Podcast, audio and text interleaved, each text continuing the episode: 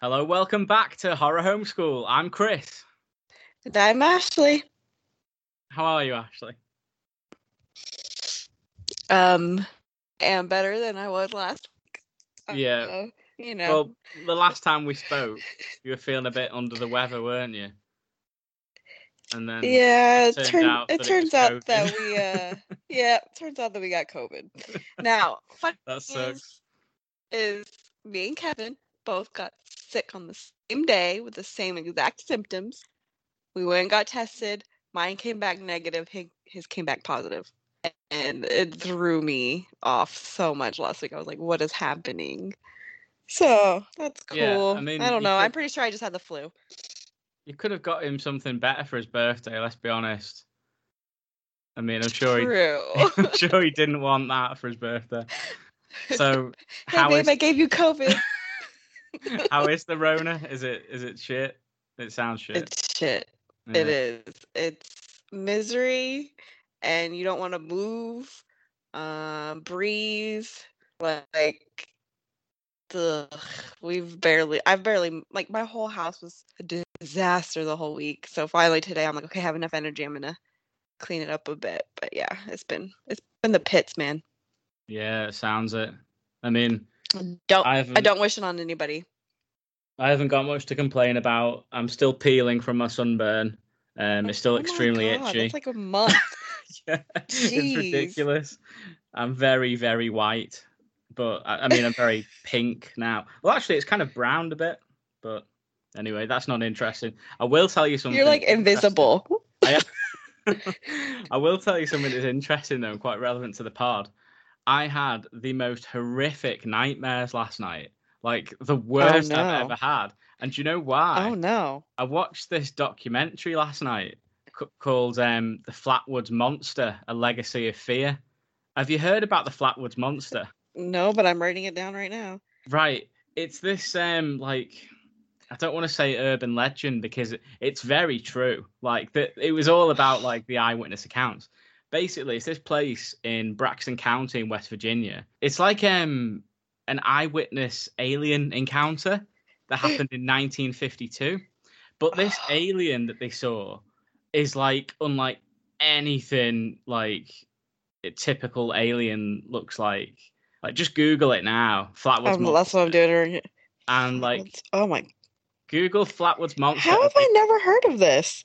Flatwoods Monster original drawing because one of the eyewitnesses, the mum, it was like a mum and loads of kids. She drew it, um, and like yeah, and it's got like glowing, it's got like glowing yellow eyes, and it's got a really like weird shaped head. It's got like a pointy tip on its head, like claws, and then it's got like this weird like skirt, like, and it apparently it was like hovering.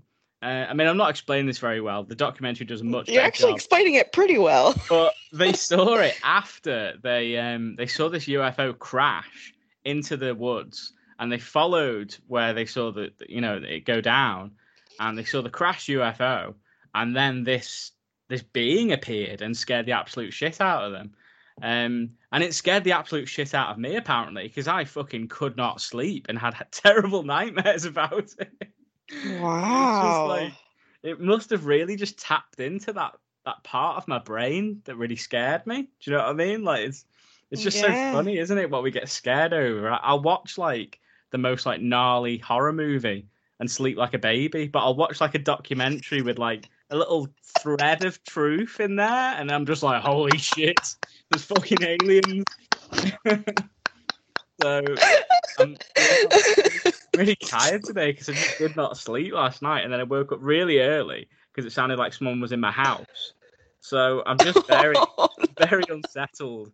I mean, we'll go into my haunted house on another podcast because, uh, yeah, the house I live in is haunted as fuck. Uh, Um, and we'll get into some tales about that.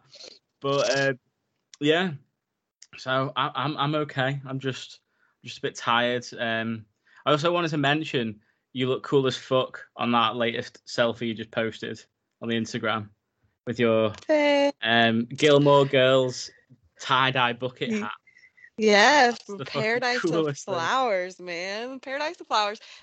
Like, I think it was Pentagram Peter Pan that posted something of theirs on their Instagram of a Gilmore Girls like hat and shirt, and I was like, okay, so I love Gilmore Girls. I love horror. I love Gilmore Girls. Whatever.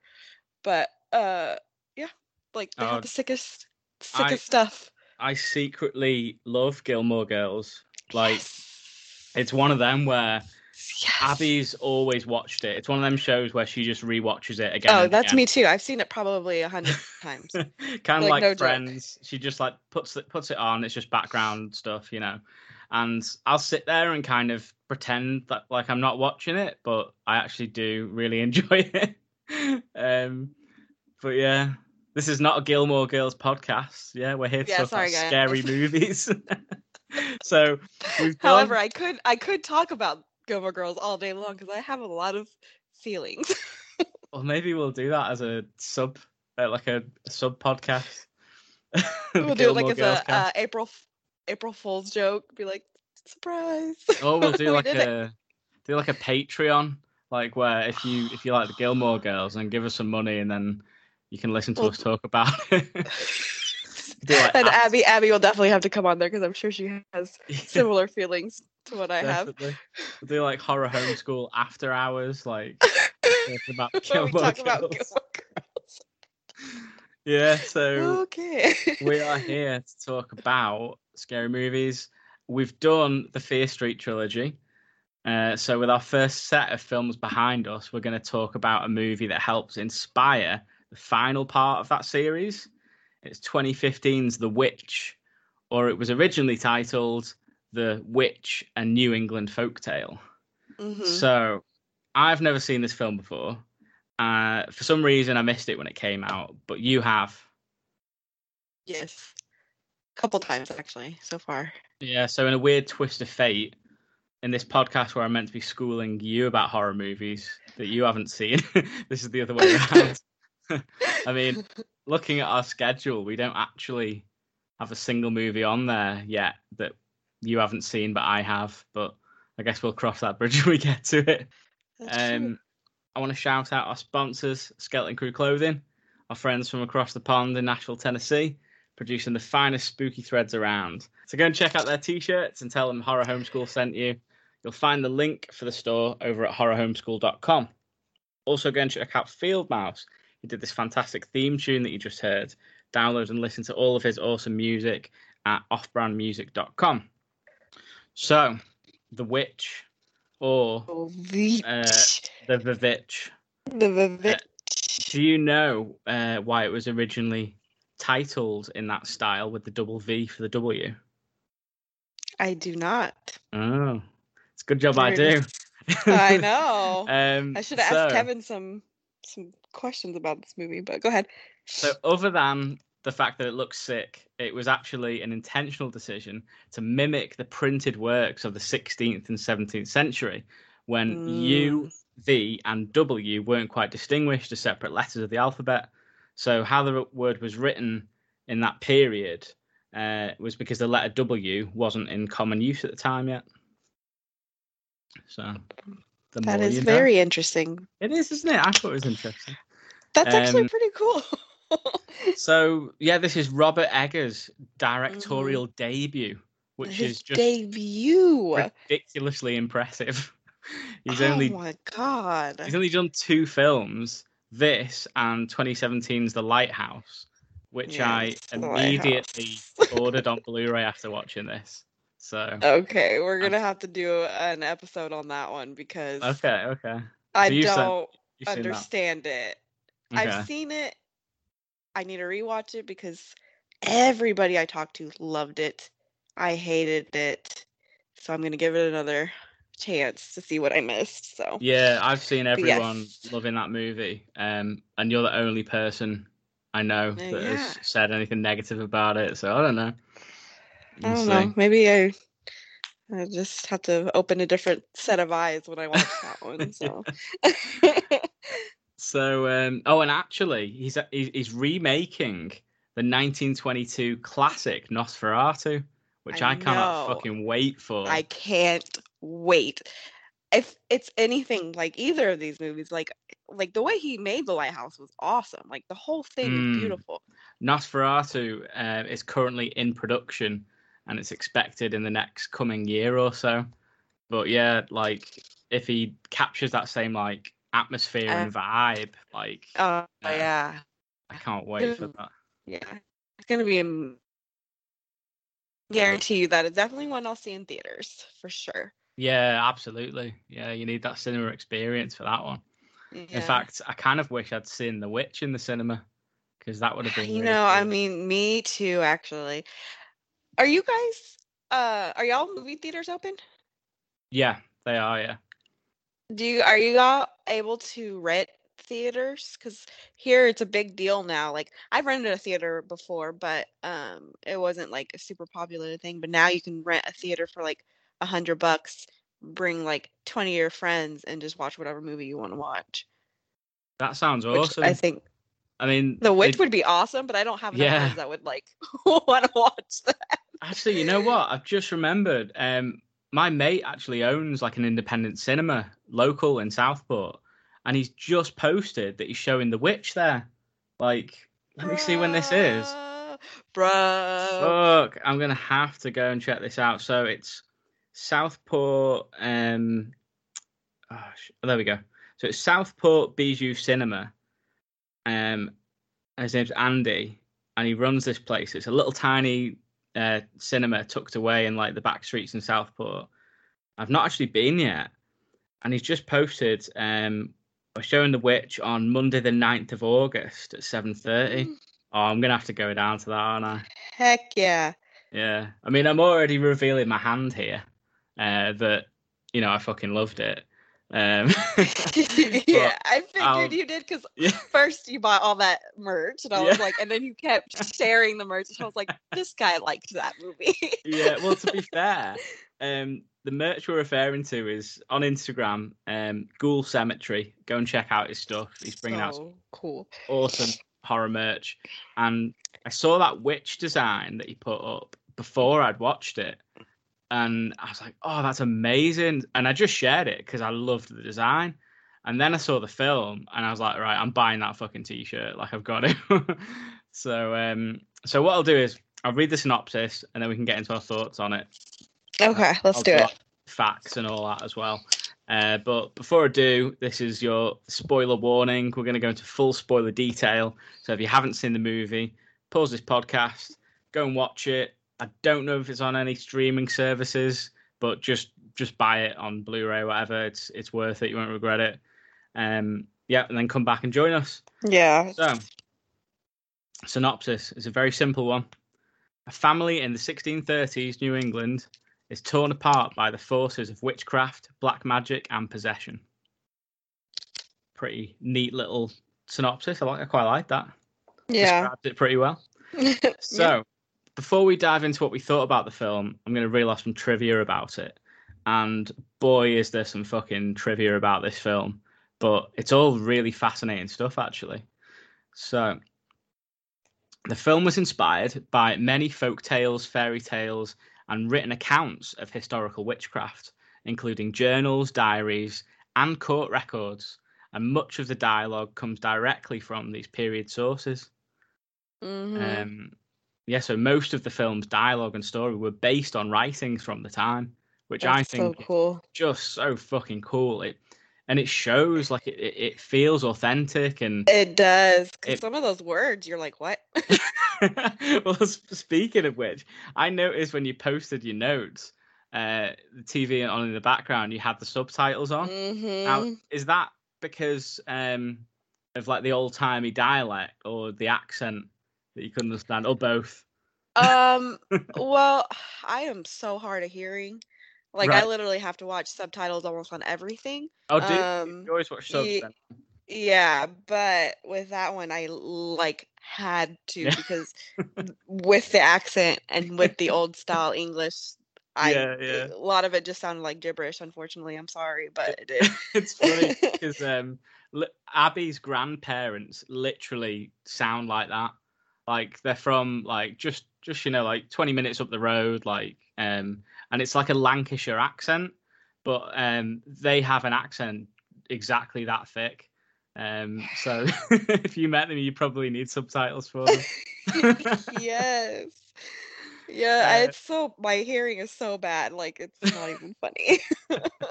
to be fair, terrible. I'd probably need subtitles around like some of your parts, I suppose. Oh.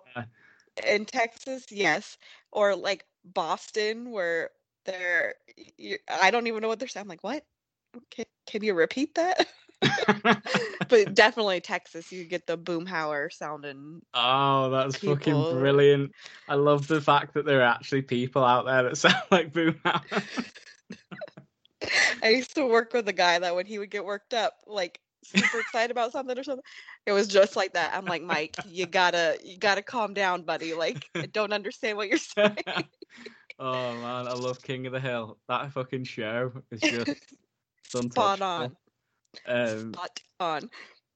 yeah, so I I thought it was so awesome that this was like, you know, at the end where it said like it basically said based on a, tru- a true story in my eyes, and I went what? Like that made it Mhm. even more scary. As you know, referring to what I just said before about that alien documentary that was based on a true story, like. And the the witch just played on my mind for days. I was like, "Oh my god!" But it said it was true. You know, it's based on like folk tales and shit. But that made it so much more like scary. So like scary. it was like, "Oh my god!" Shit like that did actually used to happen you know Mhm. maybe not the magic part i don't know if you you know if you're a believer or whatever but definitely the the, the paranoia and the persecution of oh you're a witch you're a witch hang the witch I and, just, you know I don't understand why that was such a big deal. I don't know who like who started that. I gotta, I want to do some research on that because I don't understand like it, it- that at all. i've got a bit here about it it, says here Okay, okay, go the- for it. so the premise is based on america's first witch hysteria which is set 62 years before the infamous salem witch trials in colonial massachusetts so this is like when it was all it all just started um and it was so accurate accurately represented you know um Crazy that people just decided one day, oh, this person's different. They're a witch. yeah yeah or in the case of like uh fear street part three oh she's kissing a girl. She's a witch. She must be must have something wrong with her.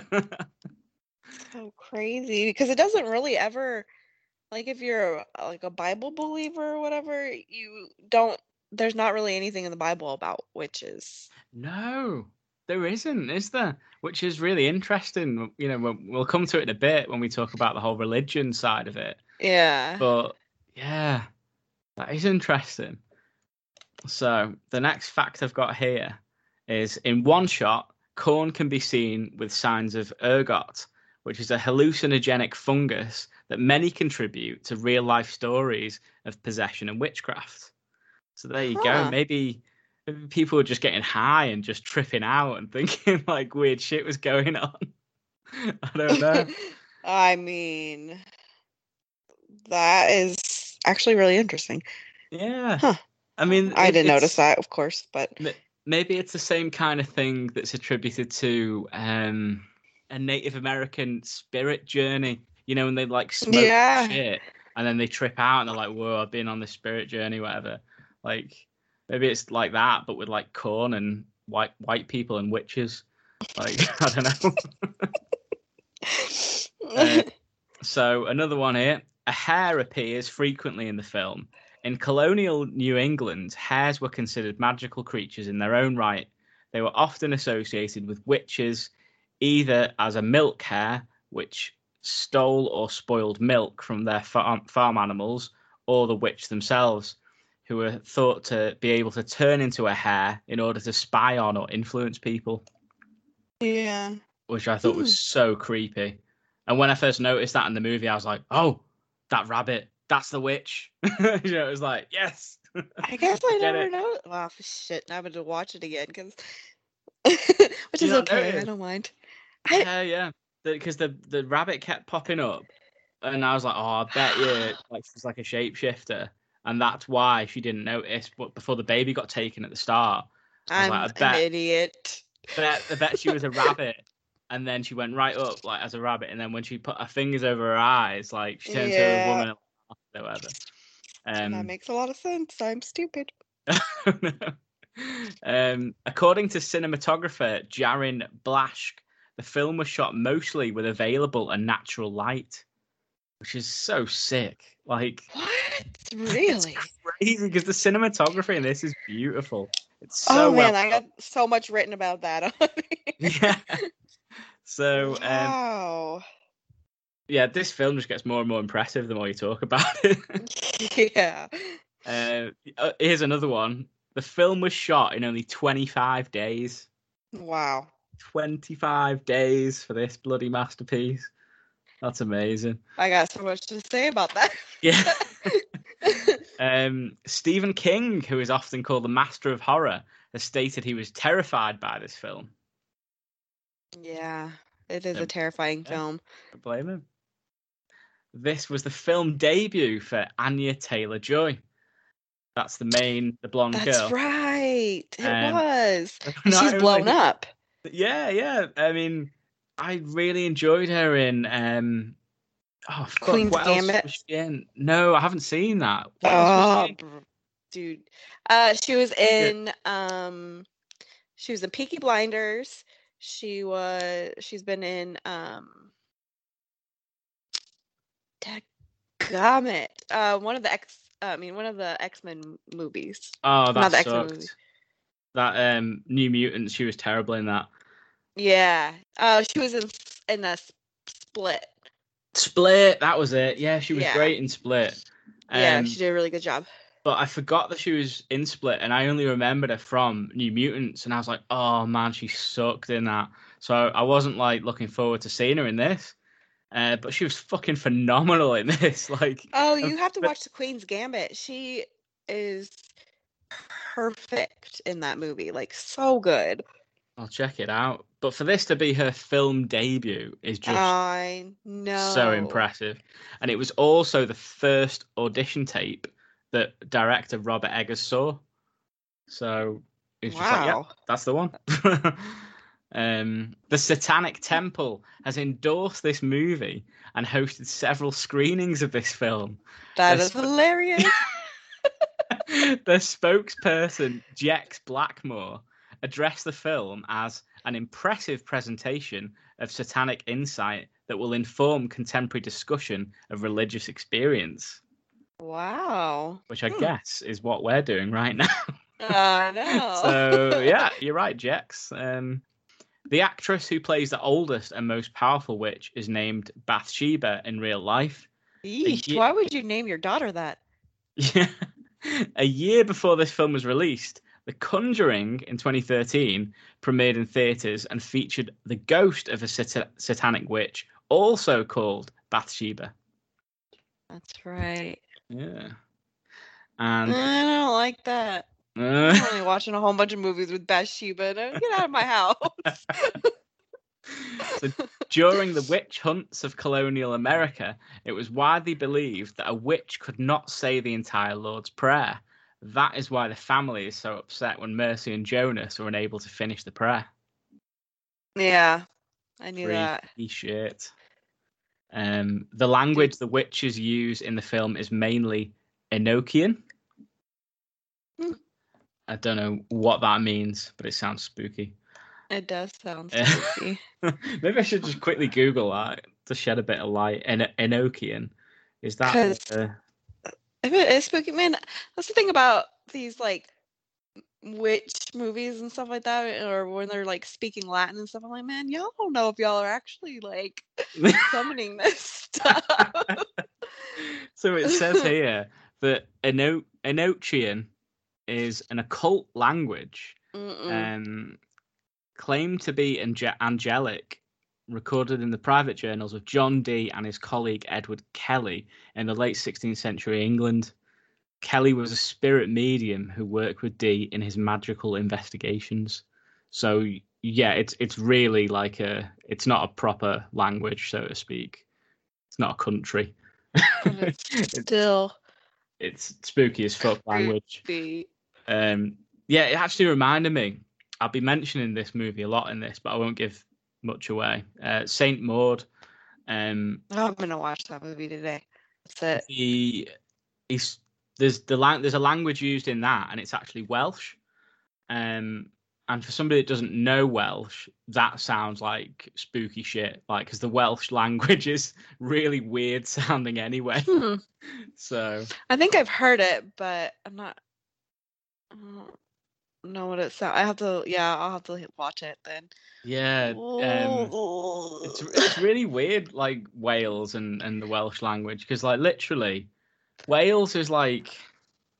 I don't know, like an hour and a half, two hours drive away from where I am right now. And the fact that I could just drive somewhere in that short space of time and it's a different language, you know, I'm not I'm not crossing any water or like it's just so weird. That is They weird. have their own language. Um and their words are really long as well. Like ridiculously long. Let's see what else have I got here. Goats were commonly associated with Satan and witchcraft in the Middle Yep. Ages and the Renaissance. Many believed that Satan took the form of a goat, which led to common belief that goats were part of the witches' Sabbath. Yeah, Yeah. like Yeah, man, yeah. goats are fucking weird, aren't they? You know I was what just I mean? thinking at the end of 1666, whenever you're like in that guy's, they end up in that guy's, uh, the sheriff's house, and there's Mhm. like all these goats everywhere. Mhm. You're like, hmm. Yeah, I mean, have you ever looked in the eyes of a goat, like in Mhm. person? There's just something They're a bit off. creepy. It, there's something not right with the way their eyes look. Like it's the opposite of what an eye should look like. It goes the other way. You know what I mean? Kind of like a Yes. snake or something. Yep. Um, and it Mhm. just looks so. and they they don't abide by the laws of physics. Mm. Yeah, it's this place where me and Abby go. It's like um, it's like a I guess what you call a, a petting zoo over there. It's called um, Windmill Animal Farm, and you basically just go there and check out all the goats and all the farmyard animals, and you can stroke them or whatever and feed them. And there's like goats just like scaling like ten foot fences, just like just like walking like in the sky, and it's just like how are they not falling down? Like it's just so weird. That's Like, it. Goats goats are these- demons. That's it. yeah, no, they are genuinely creepy, and I love the whole idea of you know, um, you know, goats and and Satan and stuff. I think it's really creepy and scary. It genuinely spooks me out. Um, I love the first season of Chilling Adventures of Sabrina. Oh, Have you ever seen that? yes. I loved everything up until the end. Don't get me started on the end because Oh, the last season, you mean? yes. Oh man, that show went off the rails. Oh, Oh, the- it was oh man, that made me awful. so angry. I mean, yeah, this will get us started on a whole new tangent. oh yeah, we'll have to First save that for a different season- day. Yeah, first season of Chilling Adventures of Sabrina was amazing. I, I loved it, and like you know, Father Blackhurst was like a genuine threat. Like you, and you know, Satan was a genuine threat in that, and the whole Mhm. goat thing. And I was like, damn, that's fucking scary. Dude, you that know, gave that- me chills. Yeah, I was like, yeah, that's what I want from my like occult, you know, stuff like that. yeah. And then yeah, they started singing and dancing in like season three, and I was like, hold on a minute, what's happening? and then like yeah. yeah, and then Satan wasn't scary at all, and I was like, oh, this is shit now. Yeah. Um, but anyway, uh, what's the next one I've got here? Director Robert Eggers said in an interview that the this is great. Director Robert Eggers said in an interview that the best behaved animal actor in the film was the hare, and that the raven and the horse were also easy to work with, but the goat, Black Philip, was reportedly difficult to train. And one of the scenes when Philip lunges at and struggles with the father was not written in the script. It just. Oh. and they You were know, I actually, kind of wondered about that scene. I was like, that's kind of Yeah. weird. I was like, why like, did that just? Yeah, because like surely you need like a stunt double for that shit. Um, but there was actually more scenes planned to involve Black Phillip, but because he was not well enough trained as planned, the ideas had to be scrapped.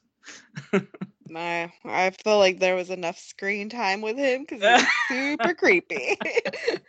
Black Phillip asks the girl, Wouldst thou like the taste of butter? At the time, in the 15th and 16th century, the Catholic Church declared eating butter was a bigger sin than lying, blasphemy, and impurity.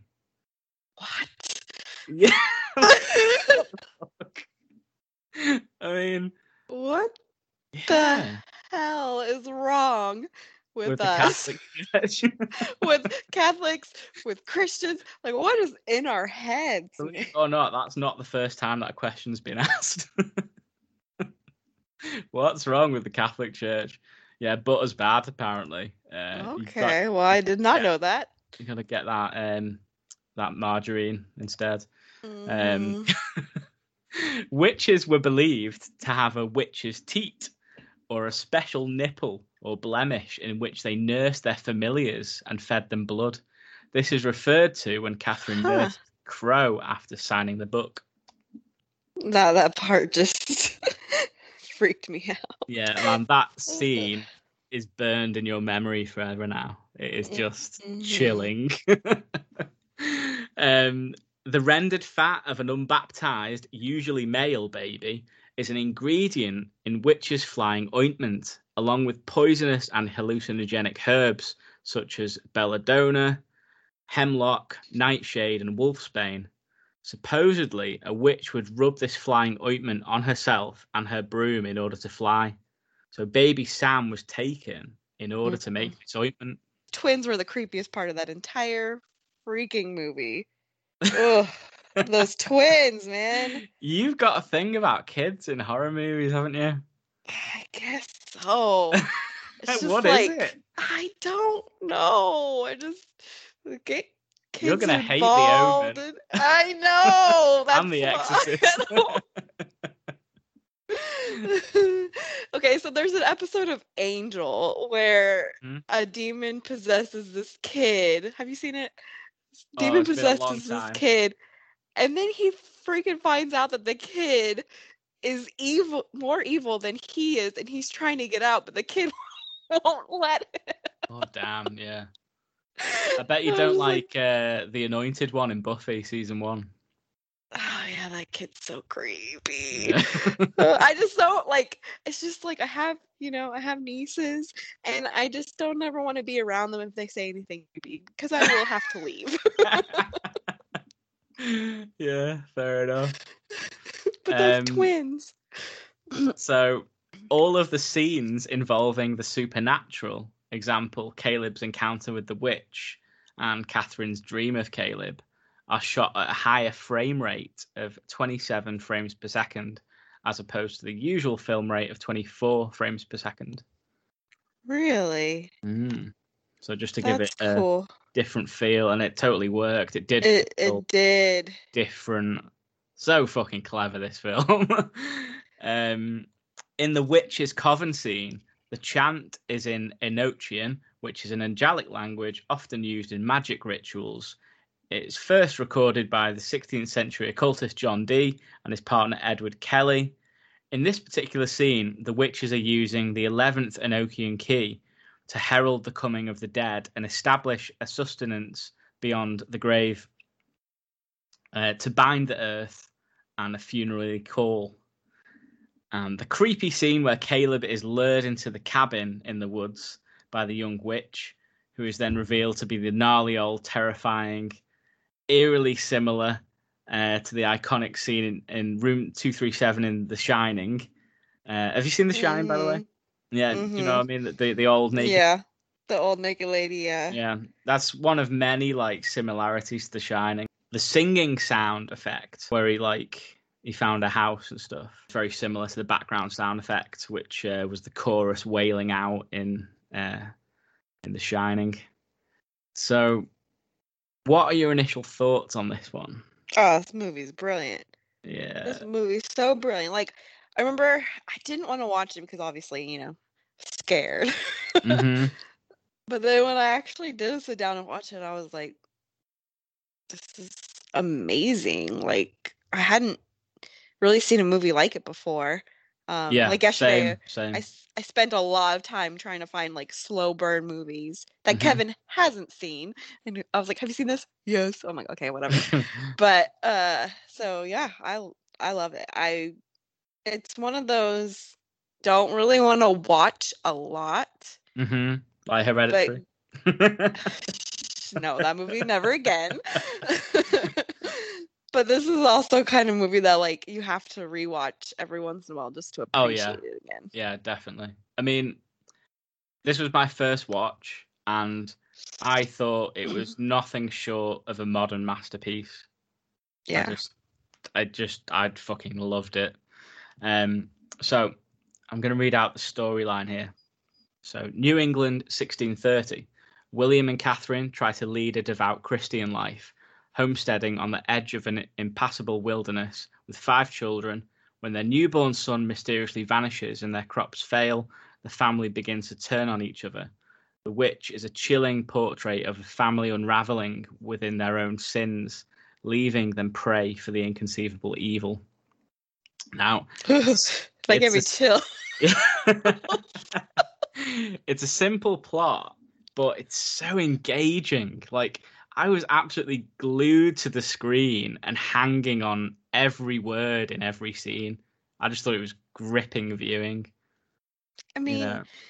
so just like okay, so in the beginning when they're getting kicked out of their village or whatever, hmm and the dad just won't stand down. so they Yeah, get I mean, out, and then they have to go find places. I'm like, it's just wild to me back in the day that you could just randomly come upon like a clear in the woods and be like, oh, this is where we're gonna live. yeah. But we're, okay, we'll just settle here. Yeah.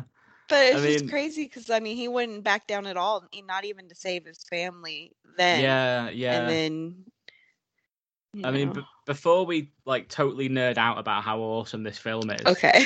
I wanted to touch upon the theme of Christianity, which is something that's close to home for the both of us. hmm Um, and it's it's ironic, really, that for the logo of our podcast we have an inverted cross.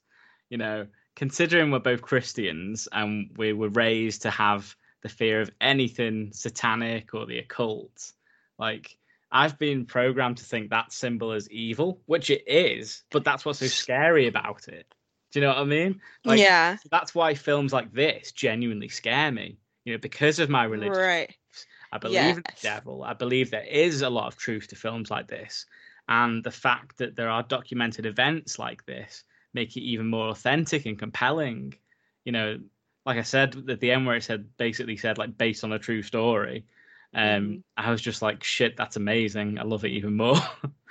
but um so yeah, we start off the film, you know, we're at, uh, with the family at a town meeting. And I didn't really understand what was going on at first. Um, whether it was a combination of like the complexity of the issue or like the 1600 dialogue they were speaking, you know, and their thick accents. You know, I found it quite hard to understand. So I googled it and I came across this article from Catherine L. Ramage, which I'll read out. So the father William is having religious differences with the elders. Those who came from England to the North American colonies during this period seeking religious freedom were generally in one of two categories the Puritans, who sought to purify the Church of England and remove all taint of Catholicism and popish practice from its rites and ceremonies, and the Separatists, who gave the Church up as impossibility and corrupt and wanted to strike out on their own with their individual ideas of true Christianity. So William falls into the second category here. His ideas are out of the accord with the rest of the community. Mm. So, after calling the council false Christians and declaring his beliefs to be the true way, William is banished from the colony and he loads his family into a car and they head out alone into the wilderness. They journey for two days before they come to a meadow near the vast primeval wood and decide that this is the place where God is meant for them to settle and everyone kneels to pray. So I thought that was a really interesting way to set up that movie. You know, this Mhm. dude's almost like too Christian. Like he's he's too stubborn to fall in line with the new way. And you know, it brings up questions like does that end up being the reason for his demise and evil taking over? Or is this just a very unfortunate coincidence? You know, I, I just think it's a really fascinating discussion. Like, depending on how Mhm. deep you want to look into it. Yeah, I I feel like it was him being too stubborn. Yeah. But then they just like end up somewhere where there's witches, and it's like, damn, like that is bad luck. you know.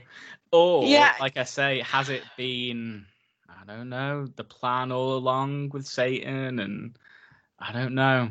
It's it's really interesting to if you want to look at it as you know, as as a Christian and look Yeah, into what it I symbolizes.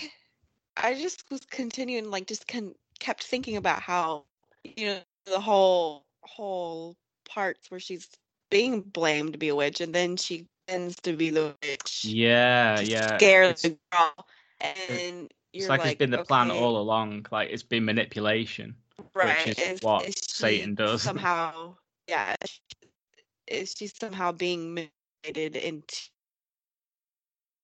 groomed yeah, exactly. and everything kind of just fell into place at the end so Yeah, it did definitely could have just been very much felt like grooming. Because Yeah. yeah, I mean, there Um, were scenes like, yeah, she was upset and sh- she, you know, said that she loved her family, but then like after her watching her father die and her mom, you know, she didn't really show much remorse and emotion about all that. hmm I did like the way. I mean, we're skipping right to the end now. We've gone from Yeah, like sorry. start to the end, but I will mention I did love the way that um after she killed her mum, she just kind of she was she was really numb and in shock, and she just kind of walked into the house and just sat there, and she just fell asleep at the table from exhaustion, you know. Mhm. And then it was night, and I was like, yeah, that's that's realistic. That's probably what would happen. Like, you know, you you go through a traumatic event like she has Mhm. and you'd need a fucking moment just to pass out and be like, holy shit, like, and your body would just, you know, would just take over, and and you just like usually like in films, the characters are just on the go the whole time. And you're like, yeah. that's not realistic. No, uh, that's not realistic at all. So I did like that, but I mean, yeah, the portrayal of the family and what they believe, I thought. I mean, I'm, I might be alien alienating a lot of our listeners here, but I thought that it would really help us to connect and understand why they fear what they fear, and you know why they do what they do. Well, Um, yeah, because you know, even now, like you, everybody is is um taught to just be good so you don't go to hell. There's not really anything a lot behind that, you know. mhm. And I think it was even less then. It was just like you do this and you're going to go to heaven. If you don't do this, then you're going to go to hell. Black and white. That's it. Mhm. You do anything out of the norm, well, that's it. You you're a witch. Yeah, exactly. I, I thought the whole religion thing as well was like it was actually a really important narrative to have running through the film because of the subject matter of magic and witches and stuff like that. Because obviously, non-religious people, of course, will watch this and maybe not be able to relate with with that, you know. Mhm. And and you've got this theme of religion running through it, so you, those people that aren't religious can really understand and kind of see where these characters are coming from. Do you know what I mean? Mhm. Does that make sense? Mhm. Yeah, but if you and then also if you're not a believer or whatever, you didn't grow up in that, you watch this and you're like, these people are crazy. This is why we're not Christian. Yeah. I mean, it's it's cult level.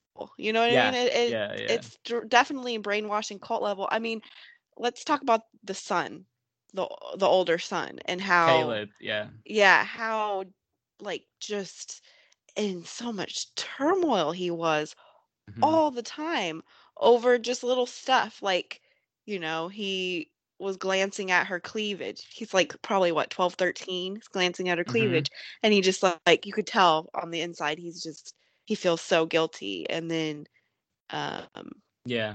going out with his dad into the woods and then lying about it and you just the whole the whole poor the poor kid the whole movie he's just It's so It's typical Christian guilt. And yes it's he when that he, he's got a father so stubborn like that Mhm. that is so wrapped up in his religious religious beliefs that he forgets to be a human to his family. Do you know what I And- mean? Well, definitely, because, um, so if my dad listens to this, dad, don't get upset. By the way, Like- shout out to Ashley's dad. Uh, thanks for being so fucking support. Uh, I'm sorry, I just swore. That's Oh, a won't care. bad thing to do. thanks for being so supportive uh, with this podcast. I think that's awesome. Um, Yeah, he, he's a great dad. subject matter and our logo and everything. yeah, I've got a, but- a very religious family, and they do not like anything to do with this podcast, especially the logo. whoops. um, but so when I was growing up, I mean, this is just the way that my my dad was taught as well, because he he didn't become a Christian like until um in his mid twenties, and he wasn't raised really in that. So it was just like Mhm. It was Anything a that decision that he- he made himself. Yeah.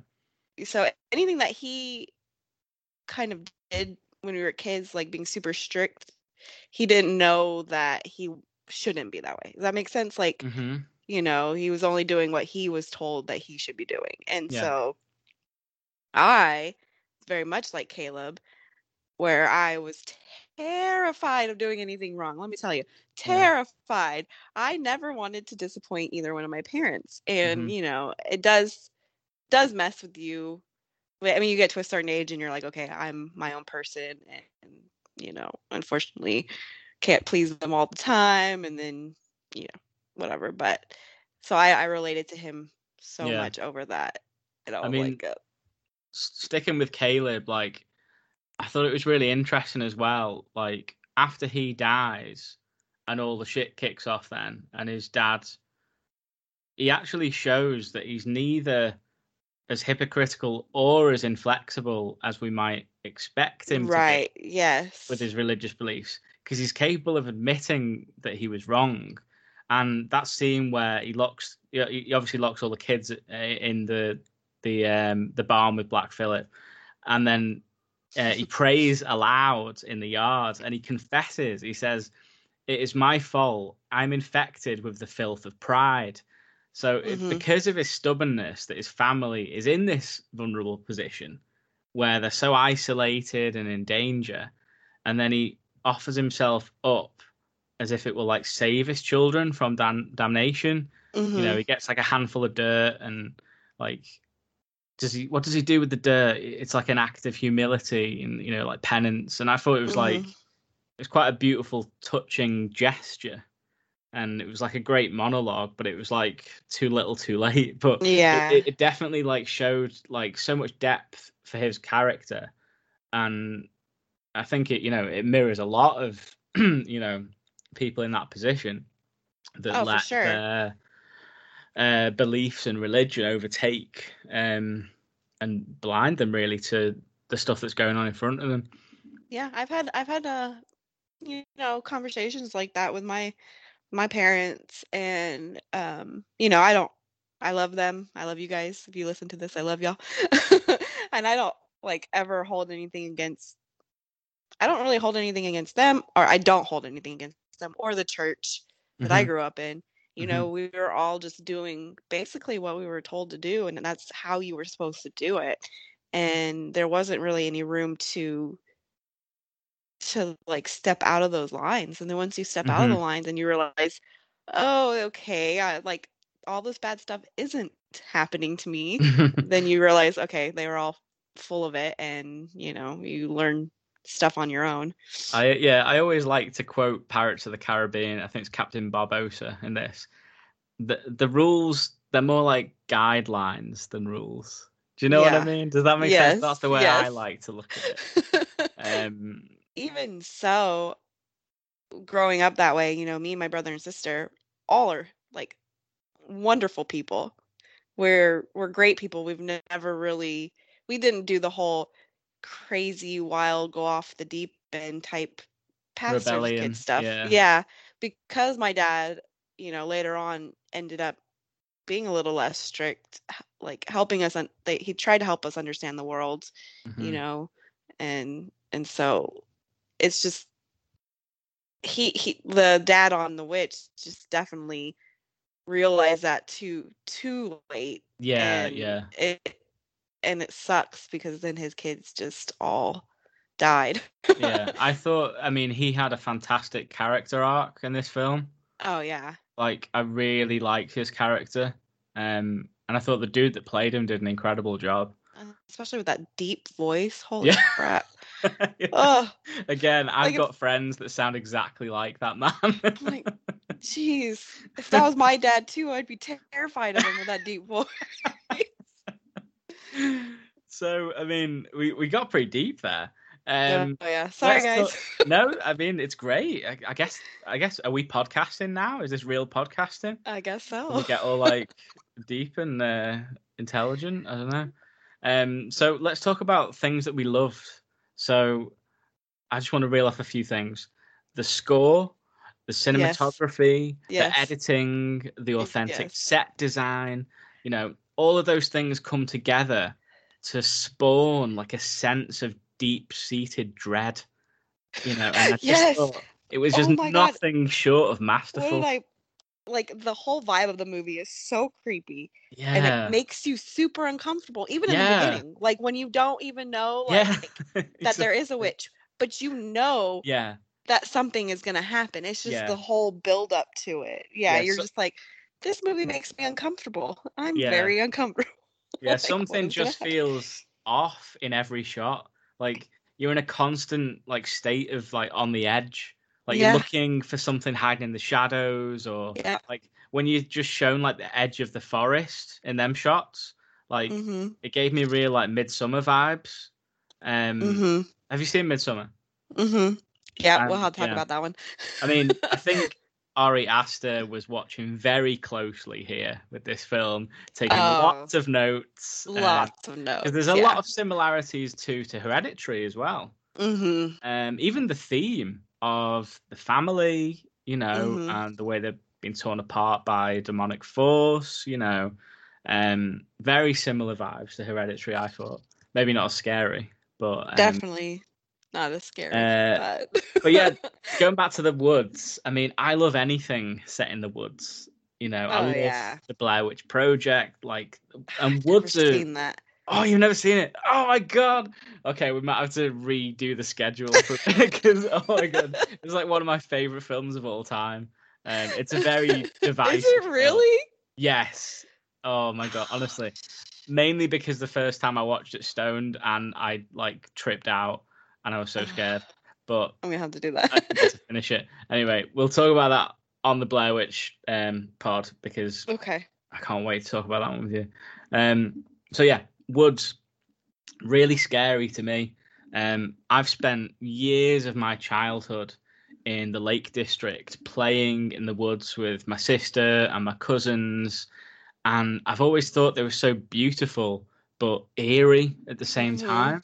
Like we used to like scare ourselves in the woods. Um, like I remember we used to pretend that to take pictures of ghosts, and Mhm. at one point we like we got some flour and uh, we set up where like my cousin would like run and throw the flour and I'd like take a picture and we'd try to like fake these ghost uh, photographs. like so I have spent That sounds so fun. like hundreds of hours playing in the woods. Um so yeah the, the, the woods are always like a a favorite of mine when it comes to like a horror movie. yeah. And also, Oh, yeah. like, I love the fact that, you know, this is set in a time where people were frightened of the primeval darkness of the forests, you know, like Mhm. the elemental, like, power of it. And the way that this film took that and just, you know, that lingering atmosphere was just done so incredibly well.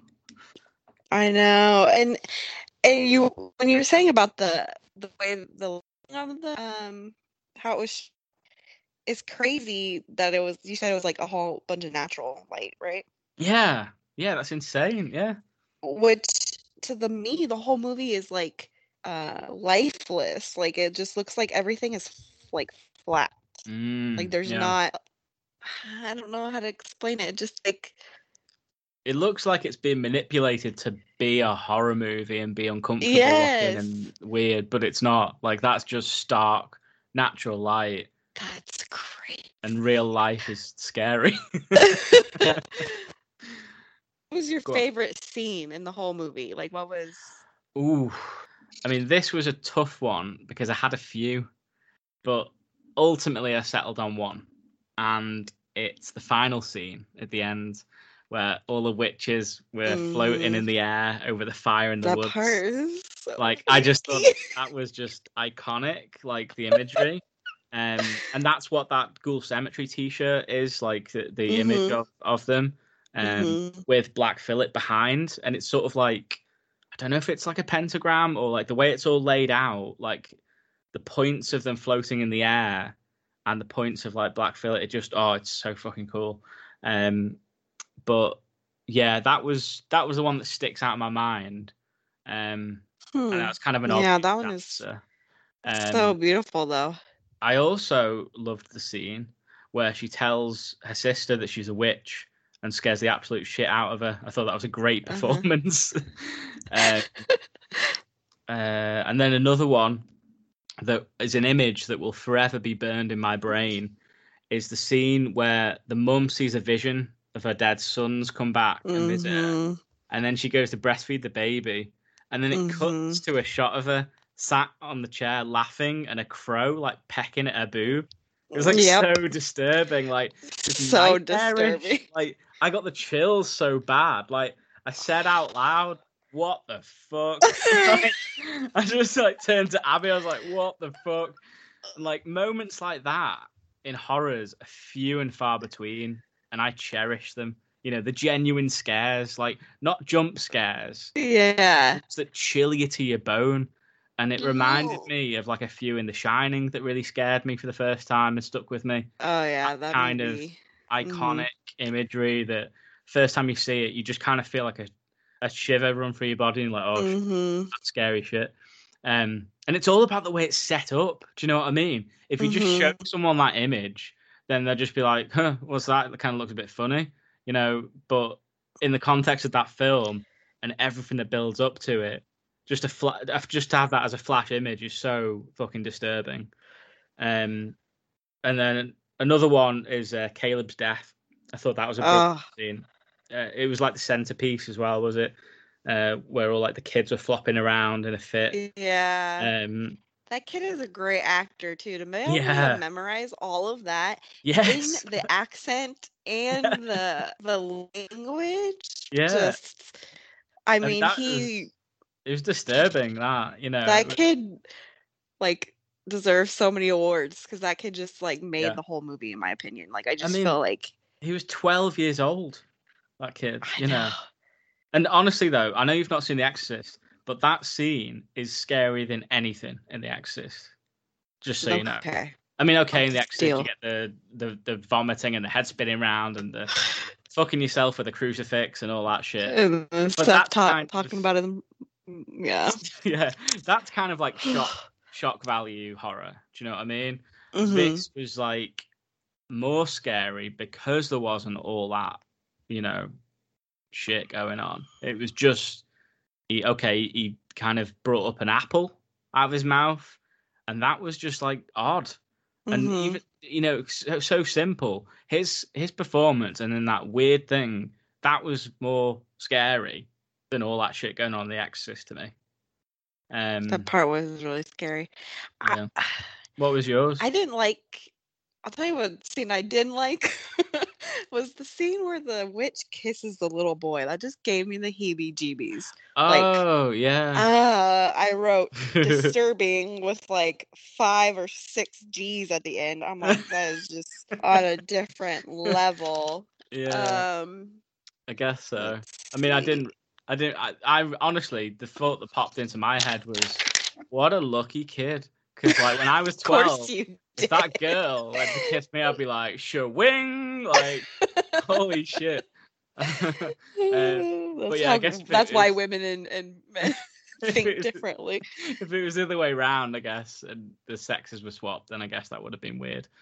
Um, Been a little bit, but Yeah. um, Oh, another don't know. scene, another scene. Um, at the end when everyone's been killed, and how do you pronounce her name? Is it Thomasin? Thomasin, yeah. Thomasin, she goes to speak to Black Phillip, and there's a scene in Saint Maud that's similar to this. I won't give it away, but it's a pale imitation, in my opinion.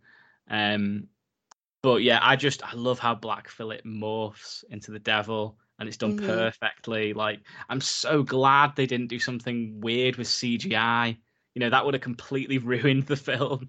Right. the way that it was- that Oh, that just had a little shot of like his hoof sort of turning into a shoe. Yep.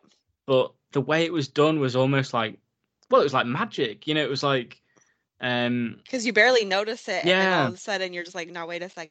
yeah this dude And yeah this, like go- whispery. this goat's now a dude yeah um yeah that was sick I pretty much liked all the same ones that you liked. Um, it's just those twins, and then when they were like singing, you know, the song Yeah, about Black yeah. Phillip, and you just know that the they're talking to the goat, and the goat's talking to them, and see at the time i didn't think it i was like totally thrown with the black phillip thing because i was like oh it's just a goat. Because like there's that scene isn't there where uh. she's like can can you speak black phillip? And like the camera just like is a shot of him just like chewing or whatever he's just a goat. And i was like yeah it's just a goat but i mean that brings us on to favorite character because mine was black phillip no, of course, or thomas of course. she was fantastic and a joy to watch but yeah, she did a really good job, and the fact like, you know, she did freak out a little bit when they did, um. Call her a witch, and by the end of it, she's like, "Well, I mean, I might as well embrace it. I ain't got anything else going on." Oh yeah, she was great. Uh, hmm I think Caleb was my favorite though, to be honest, just oh, because Oh, really? of how he just was so in in depth with emotion. Like he just like he, it feels like he experienced the actual turmoil of what Yeah. that poor kid was going through.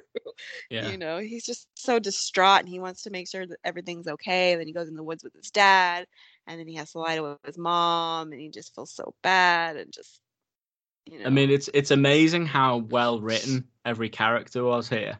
mhm. You know, I mean, this movie, there's like what, like four characters if you don't count those two little kids, yeah. and you're with these four characters the whole time, and at not one moment are you like bored or like not invested. You're invested in every single one of these characters for different reasons, all putting on an incredible performance. I mean, the mom just poor mom. Oh, she went through some shit. I mean, they all went She through went through shit, it. but I mean, there's two moments that stand out for me with the mom, like where when Caleb dies and like they bury him, and she just climbs in the grave and just Yeah. lies there and like turns and just looks at the dad with there's just these daggers.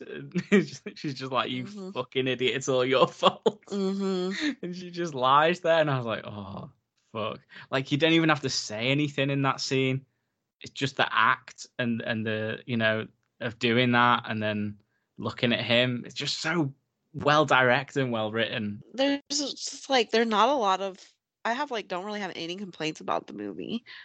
Um, no i have nothing bad to say about this it Um, like flowed very well. There wasn't any Mhm. like weird choppiness to it at all. Like the whole No. storyline went was just it basically started from um just the top and then you went all the way down to the bottom. Like it was just like a smooth roll. it was fucking smooth all right. Something started crappy and then everything just falls. yeah Yeah, fantastic pacing definitely um yeah. By the way, Field Mouse sent me a message before. He's just listened to episode two, and he said British people should not be allowed to complain about the pacing in movies.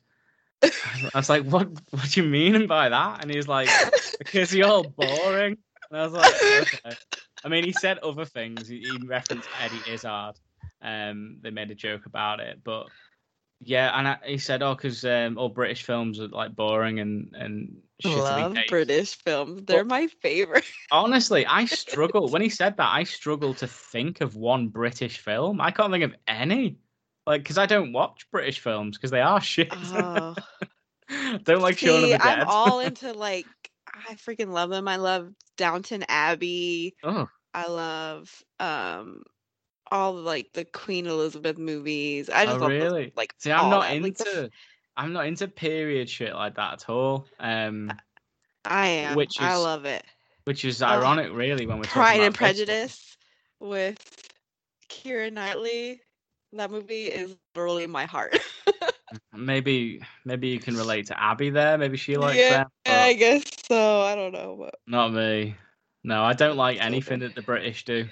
Um, that's hilarious. I, um, yeah, the score was haunting. Like it was like so tense and foreboding. I just thought it was it- absolutely brilliant.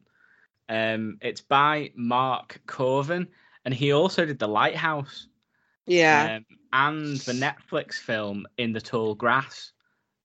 Both I, did- I films wanted to I watch need to that, but I didn't. Yeah, I'll check that out. That's at a some point. Stephen King thing, right? Is it? I don't know. I I just saw it on Netflix so. and I was like, oh, it's kind of a horror, right? So I guess I'll watch it. Um, but yeah, the acting, you know, performances were brilliant. Even the kids, you know, that Oh, was some of the most amazing acting I've seen by children. really. I Yeah. So it- great. when we're talking about, you know, the caliber of acting compared to the last film we talked about, it just doesn't even compare. Oh no, No. that's why I said that's why I felt like 1666 was more like a village where it was sort of, you know, wanting to be that time, but they just Mhm. didn't quite get it, obviously because of this twist at the end where they're actually in modern times. But Yeah. Spoiler alert if like you haven't seen The Village. yeah. too bad. By the way, there's a new M Night Shyamalan film out called I've heard Old. it's terrible. Yeah, it's meant to be shit. Abby said that she saw the trailer and she wanted to see it. Um, and then I, I was like, oh, okay, I'll look at the reviews and they're all bad. And I was like, nah, I don't want to see it. Sorry. I want to see it just because of him, and I always watch his movies, but I don't know. Mm. I don't know. Maybe I'll just wait because I've heard it's terrible. But yeah, um, the film director and and you know how it was so dedicated to all the the, the authenticity of its time Oh, period. yeah. It was just so spot on. And I thought Fear Street Part Three is just child's play compared to this. Ah, it's a it's you know, a it's a high school it's a high school play. I mean, it's not that talking about- compared to this. talking about the authenticity of this movie, the director did years of historical research through journals and portrayal of the Puritan culture in the 17th century colonial New England. And he read just about anything that he could get his hands on to accurately represent a snapshot of this world surrounding the culture and the events leading up to the Salem witch trials. Which And is perfect. I mean, that whole Yeah. movie, literally, as you just said, a snapshot. That is just what it is. It's just a Mhm. snapshot of this one family, this one particular time. Mhm. And then, you know, they still brought along the the paranoia of the witch and then Yeah. It it, Oh, na- it just nails so the paranoia, and it just Oh, it sure. underpins like the existence of witches so well that you just don't question it. Like it's No. never cheesy or far fetched. Like by the end of the movie, where the goat turns into a man and there's naked women flying in the air, you're just like, yeah, this is real. Like you've got there's no doubt in your mind. The way that it's just oh, it's just fucking brilliant. One of the scariest scenes to me, I think, was when the old lady witch broke into the uh, Oh, barn. and she starts with the. she starts to what? What was it? A goat, right? She was like, yeah, like was she And eating she the goat or like drinking something, and then she turns something? around and like freaking starts laughing. And I'm just like, nope. Yeah, that was like a proper like great scare. That I mean, the scares in this were like few and far between, but like it didn't matter. It didn't rely on jump scares because it didn't need to. Like I hate movies that just like okay, there's a Oh, time and a place. You know, like you know, I love the Insidious movies, but they're jump Yeah. scare, jump scare, jump scare. And you know what you're getting with that. You know, if if you want to watch a jump scare film, check it out. You know, it's great for what it is. But this didn't have those. It didn't need them. Um, because the you know, the whole atmosphere and the build up was the scariest part. So when things like that happened, you were already in such a state. You were just like, "Oh my god, it's just an old woman, but fucking hell, it's scary." You know? you know what I mean? Uh, the fact that she's naked and she laughs, and you're just like, well, this this terrified me. I'm not Yeah. gonna sleep tonight. And you know, the greatest horror films have imagery that invades your memories and Mhm. haunts your thoughts for days after. And this was no exception. You know, this one stuck with me for a while. Like I kept randomly thinking about it and like scenes would flash into my head. Um yeah. Let me just see what else have got here. Um, oh, favorite kill. hmm. Mine was easy. Black Phillip yours? ramming the dad to death. his Yeah, I was gonna say that one. that was fucking like, yeah. epic. Like, because at that point we didn't know that that was Satan. Yeah, Like- you just thought it was this goat. just- Yeah. And I'd love to rewatch this and be like, oh yeah, fucking, and know what was going on. Do you know what I mean? I was like, man, that goat is pissed for some reason. Like, Well, now that you said that, that one scene is just totally wasn't even in, like, wasn't even written, yeah, and it yeah, was just, I'm like, maybe that goat was Satan. yeah. yeah. Well, because yeah, you weren't expecting him to just die like that. Yeah, exactly. Yeah, it was really out of the blue. And then it all just kicked off after that. It was like, oh Yeah. shit. Oh shit. Oh no. Because like, so then I like, because it's like the mom and the raven or whatever, and then you come out and the goats are dead and the twins are gone. Justin's like, was it me. and then the goat just kills the dad, and then yeah, I just went to hell after that. It was just Yeah. crazy. I mean, what one of the reasons that I put off watching this was because I, for some reason, I thought there was loads of like animal shit in it, like cruelty and like Mm-hmm. gross stuff. But I don't want to say this did it tastefully, but it did it sparingly. Do you know what I mean? It yeah. it wasn't like overly gory. It didn't shove it in your face for like you know shock factor's sake. It was necessary what they did with it. Um, you know, it was perfectly done. I also loved the title. I know that sounds weird, but the way it's the witch, you know, singular.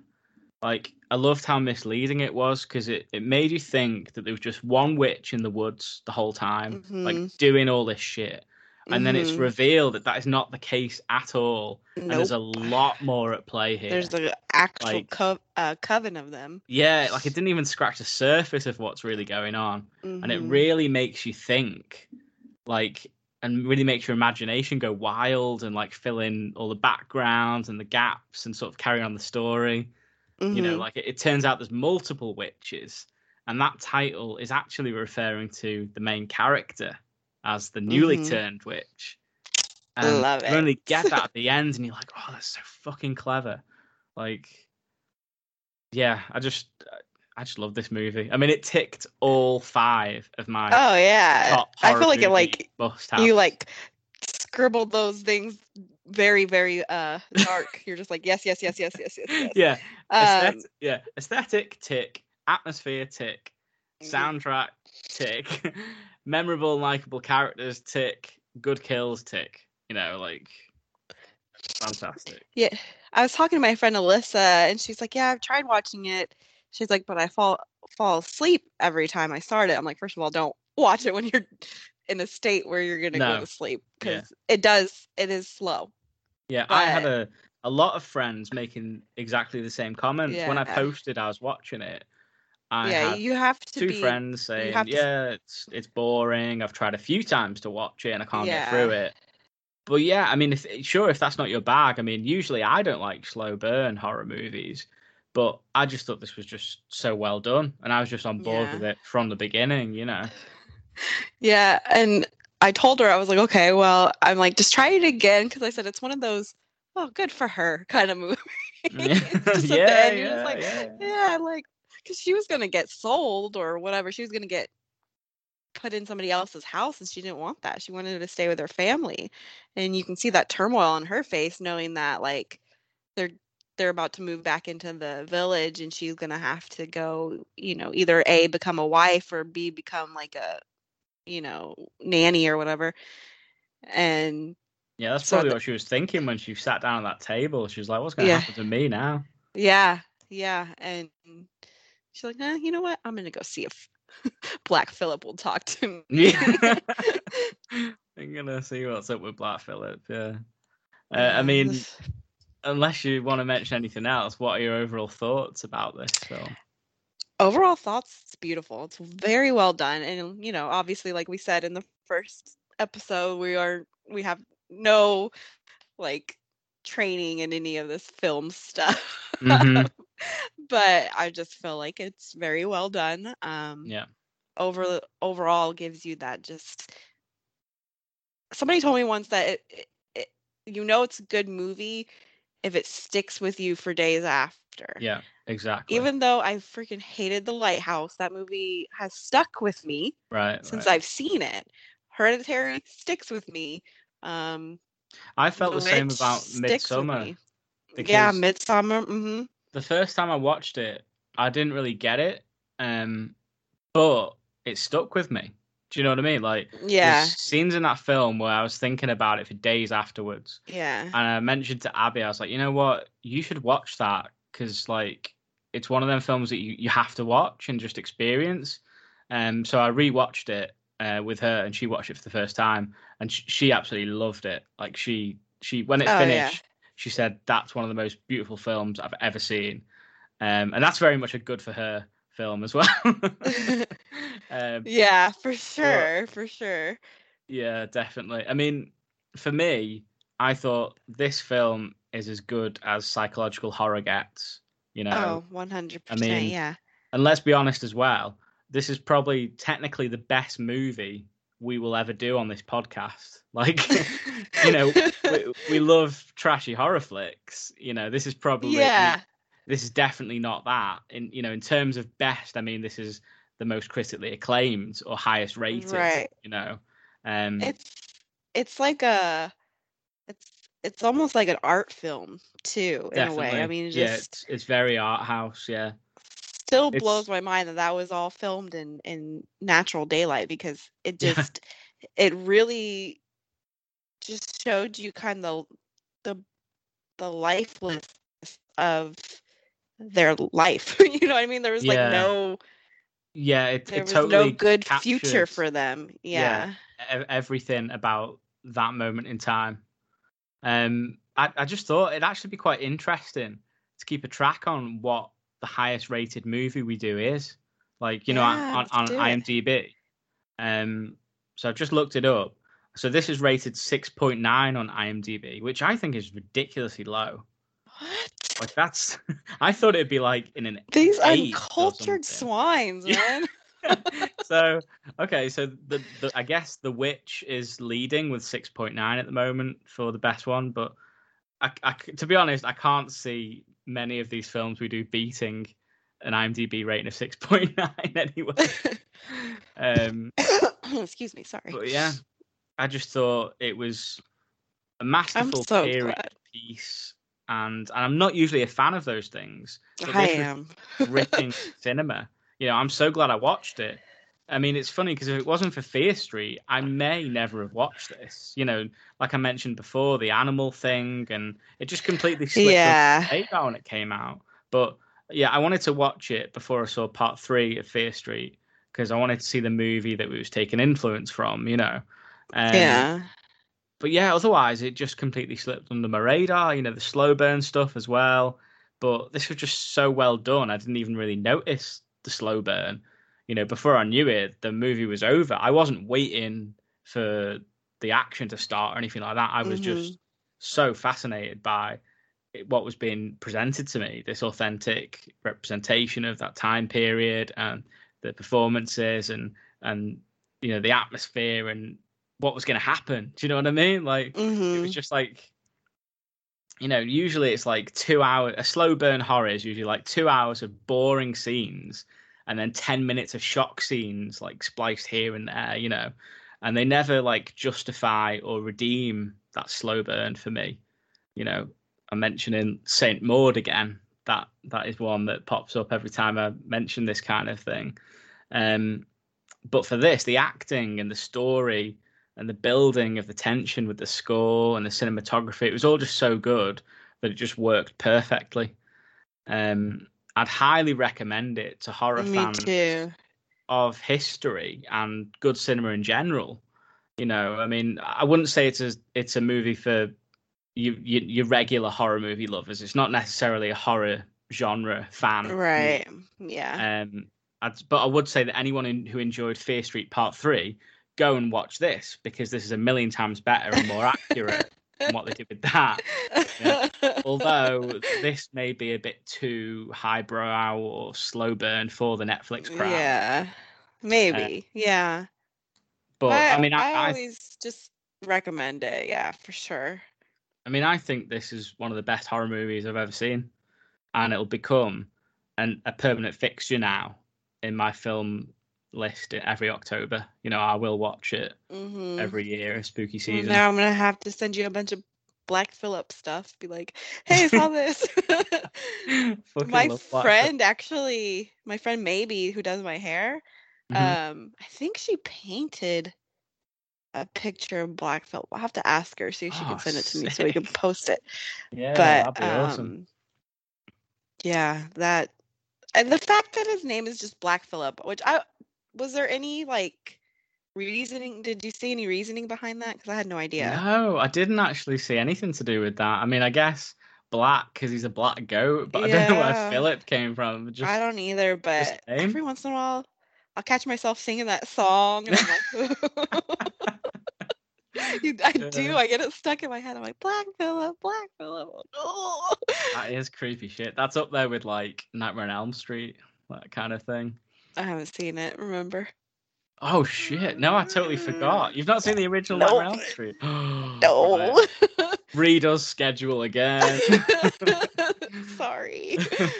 yeah, that's another reason why I, w- why I didn't get any sleep because I was up all night being a fucking mad like professor over this podcast. Like I just get like a, an idea with this pod, and I'm just like, right, I need to do that. And then before I know it, I'll be messaging you at like half three in the morning here, and you're like, "What time is it there?" Like you awake doing all this shit, and I'm like, and then I, I put my phone on my bedside table, and I try to go to sleep, and then it just pops in my head, and I'm like, "Oh shit!" Uh, I go on Instagram and send you a message. I'm like, "Ashley, remember to charge your iPad, you? can use your iPad for the pod." and I'm like, like, "Yeah, that's fine," and I'm like, "No worries," and it's like, "Well, no." It, I am worried about. Me up at you're like you're like all worries, okay? All worries.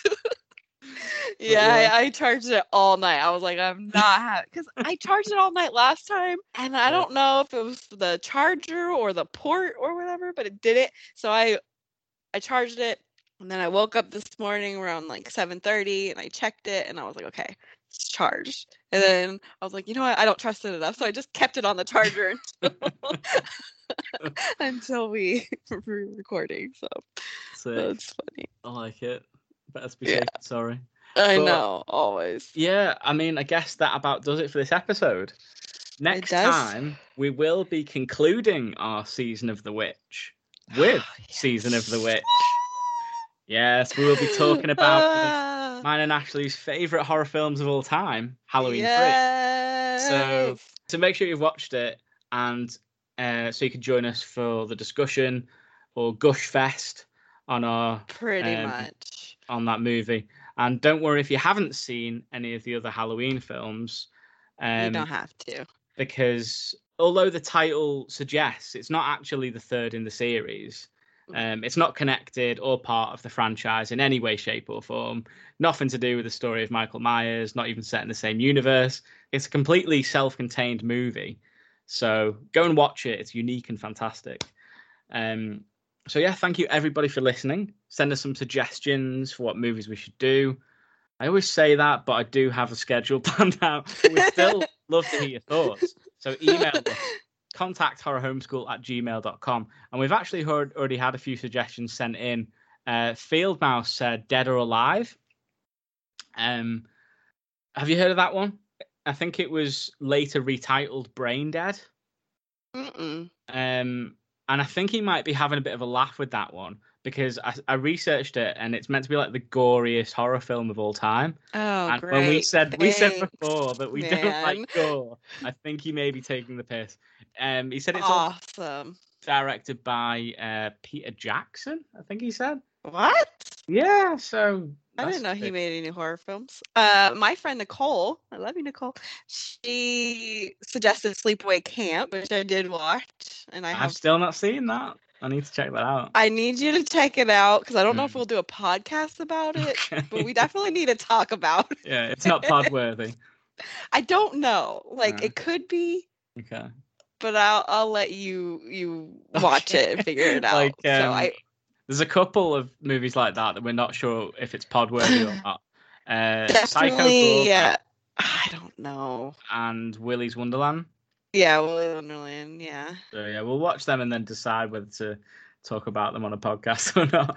But um, something else that uh, Field Mouse mentioned was he informed me that a friend of his co-wrote a song on the Twilight Eclipse soundtrack, um, and it was the track called "What Part of Forever" by CeeLo Green, and it's written by Oh, I Field like Mouse's friend. Rob Kleiner. Wow. I'm And- giddy over here. I freaking love that soundtrack. So Field Mouse was also appalled at the lack of Freddy Krueger love when we talked about our favourite um, slashers. Um, but I mean, I like Freddy. You know, A Nightmare on Elm Street is one of my all-time favourite films. But when I think of slasher, I think of like silent killers. You know, like Michael, Jason, Mhm. Ghostface, Leatherface, and Mhm. Freddy. You know, he doesn't shut up. Like he's like he's a great character, but he doesn't like he doesn't come into that category of slasher for me. I don't know why. Um, also, shout out to Sadie at Welcome to Horrorland for always sharing the show and being a sick you. friend. Go and check out all of their awesome horror movie bootleg merch at Welcome to Horrorland on Instagram. She and her partner Katie have just released some sick Strangers merch. It's a film that I haven't seen, but the design looked awesome. Oh, The Strangers? hmm That movie messed with my mind. Oh, really? yeah. They've also got some American Psycho merch and faculty you can still get your hands on. I've just ordered a American Psycho beanie. Um, Have you ever seen Faculty? Yeah, I, I saw it ages ago, I and know, I've never too, really can't been a, quite that much of remember a fan. Yeah. Yeah. I'm exactly the same. Like I don't. it's like it's a film I've seen and I re- I remember a bit, but not enough to buy merch for. Do you know what I mean? It Yeah, didn't stick with me like all the other '90s stuff did. I. And um, I've also ordered from Welcome to Horrorland the 100% cotton audience package.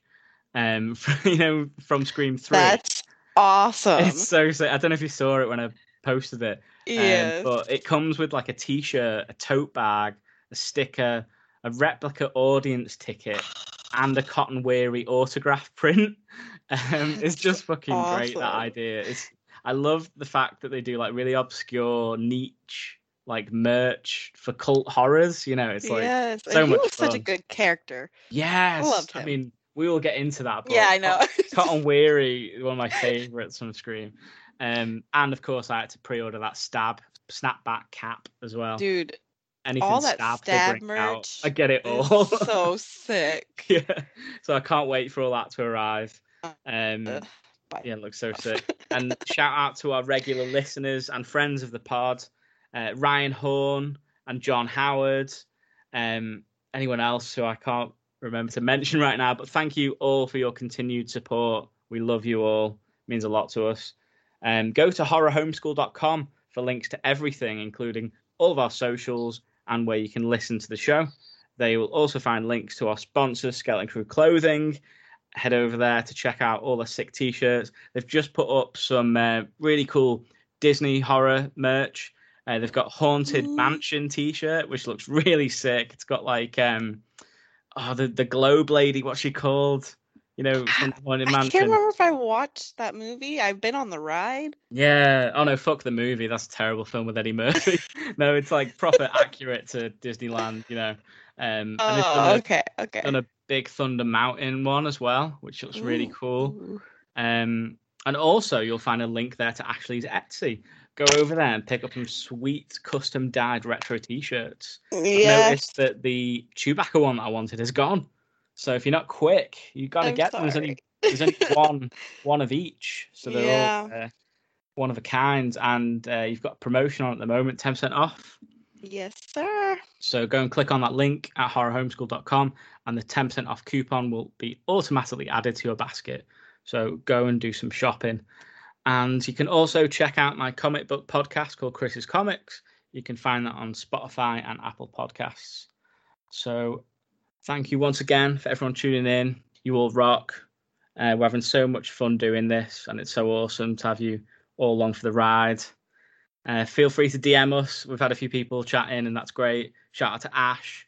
Um, he hated Fear Street Part One. I don't think he could finish it. Uh, so no, he didn't. instead, which I which I've not uh, watched myself. But You haven't seen us? Oh, no, I've have not. to do that but it's one. on Netflix. Yeah. I'm gonna have to check that out. But um, Yeah, Yeah, I felt ah. bad because I told him that he would, he might like it, and then he's like, "No, I didn't like it." I, was like, "Oh, crap, yeah. I think Ash is into more like hardcore stuff. So I think hopefully- he. Yeah. hopefully he'll be checking out this episode because I don't think he will listen to the Fear Street ones. Um, yeah, we could just tell them to skip them. Yeah, sk- there's no continuity on this pod. It's great. Just tune in for whatever movie you've watched. So, um, aside from mine and Ashley's COVID and sunburn stories, um, that's the only continuity. but yeah, um, that's that's about it. Uh, personal social media stuff. You can follow me on Instagram at Chris J Wakefield. Yeah, and me at underscore Baberham Lincoln underscore, right? I can never remember. Yeah, that's the one. Okay. Yeah. We will be back soon with another episode. And remember, there's evil in the wood.